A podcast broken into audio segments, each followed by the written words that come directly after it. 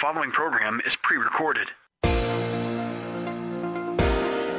This is Simply for Women, a place for that mom who knows the chaos of life, the daughter who faces the challenges of the day, and for those women who want to deepen their faith. God invites us to take Him off our to do list and to simply be, to simply be with Him. The opinions expressed on this program are those of the hosts, guests, and callers, and not necessarily those of Salem Media Group, staff, management, or advertisers. Now, here's your host, Jennifer Jackson. Well, here I am, and it is just a great day to be together. It's a great day to draw closer to God every day, no matter where you were yesterday. Today's a good day to draw close to the Lord. He says in 1 John 1 9, if we confess our sins, He is faithful and just to forgive us of our sins and to cleanse us from all unrighteousness. So I don't know what happened yesterday. I don't know what even happened this morning, but just say, Hey, Lord, here it is.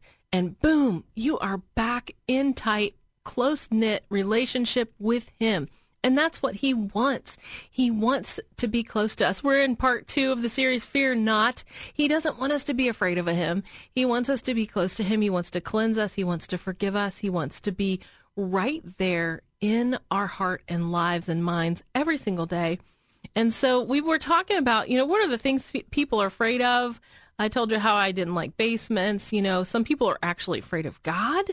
We talked about people are afraid of all different coronavirus, different sorts of things. But one thing I think that people are afraid of and that I was afraid of would be fear of hospitals. Yeah, fear of hospitals. You know, when I was a brand new pastor's wife, totally new, hadn't I really hadn't done a lot of hospital visits.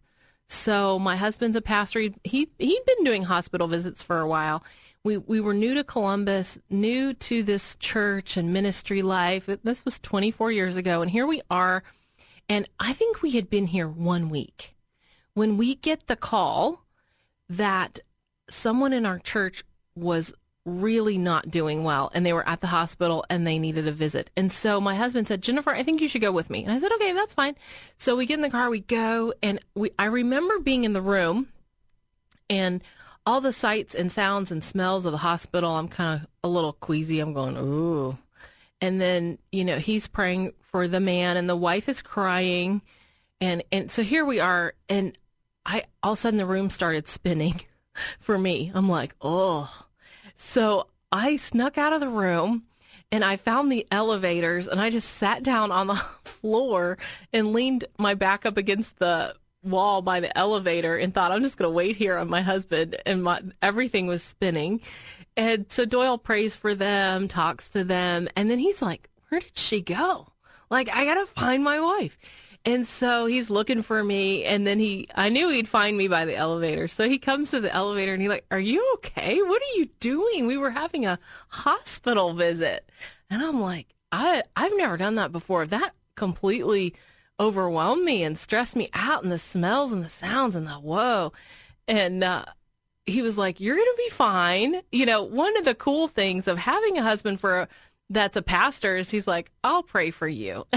and so he prayed for me. We get on the elevator, we head home, and I just, I'll never forget that. It was like, I was so afraid of hospitals. And so over the years, I learned not to be afraid of hospitals. I, I kept going, I kept visiting people, and I kind of out I outgrew it. You know, some things you can outgrow because to me, the value in visiting people in the hospital was worth more than me being upset and afraid of it or, or worried about it. And so I had to overcome that. And it took the Lord, like it really took my husband praying for me and me making a determination that yes, I will still visit people and I know that's the right thing to do and just praying about it. When when I was in high school, I thought, well, I want to be a nurse. And so I was a candy striper and I I worked with, you know, like the food department too and carried trays to people and after the end of that summer I was like, I am not working in a hospital this is just not for me. And so that never ended up being my my thing, but I did eventually do lots of hospital visits. And so, hey, if you need me to come visit you, I'll, I'm, I'll come see you. I have no problem doing that. Just send me a note. I will come see you and pray with you because I love it. So God wants us to overcome our fears. You know, it says 365 times in the Bible, do not fear, fear not. You think about Christmas just passed and the angel said to Mary, fear not, right? Don't be afraid. God has a calling for you. He has a plan for you. And when he asks you to do something, he doesn't want you afraid. He wants you to do it in freedom. So, you know, what does it mean when when godly people have a fear? Is that you? Maybe, you know, you're doing all the things right, you honoring God, you love God, but you still have fear. Well, that's very biblical. There were lots of characters in the Bible that still had fear. So I thought we might look at a few of those today. Is it possible to to fear God and yet still be afraid? Yes. Yes, it is. And I think Abraham was one example. Let's just quickly look at some biblical Old Testament examples who dealt people that dealt with fear in some form or another. So you have Abraham. You know, he's the father of our faith. Abraham had a divine call on his life. And in Genesis 12:1, the Lord said to him, he was called Abram at the time. God changed his name later to Abraham. But the Lord said to Abram, "Go from your country, your people, and your father's household to the land I will show you. And he obeyed the call of God on his life, and God promised him that he would become a blessing to all the families on the earth. Wow.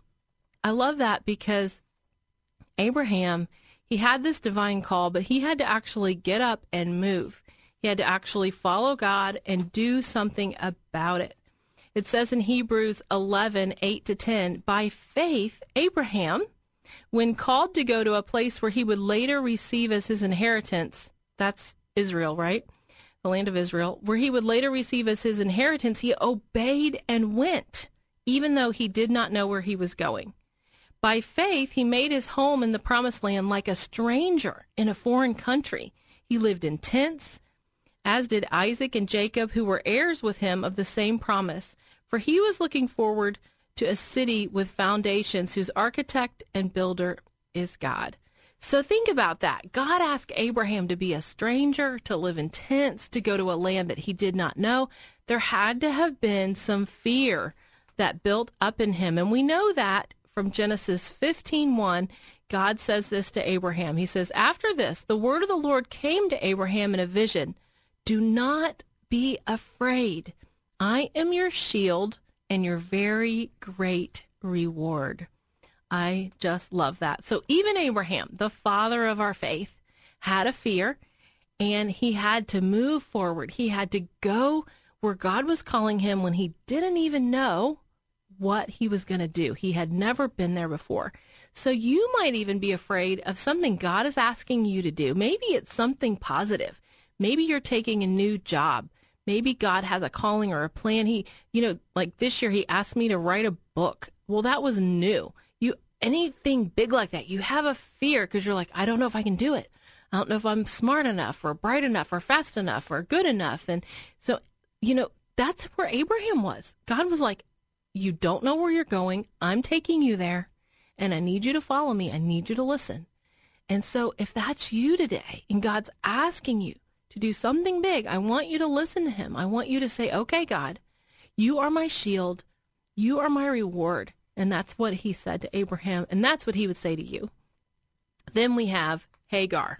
Here's another one. so Abraham, he got himself a little bit of a situation, I would say. So he's married to Sarah, and God even promised that they were going to have a kid, but they're getting old, no kid, right? And so Sarah kind of took matters in her own hand. She got a little ahead of God and she had this maid, and the maid's name was Hagar. And so Sarah says to Abraham, Hey, Abraham, why don't you sleep with Hagar and then we can have a kid? And he he did it. He he said, Okay. And he went for that. And she gets pregnant and she has a kid, and his name is Ishmael.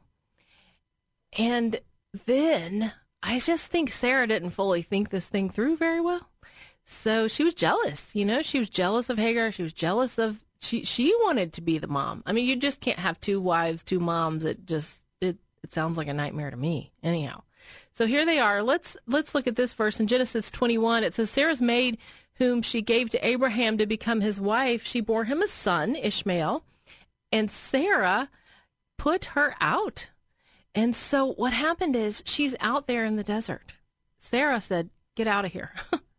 and Hagar has her son. She thinks she's going to die because she's under out there in the dusty desert with her son, no food, no water.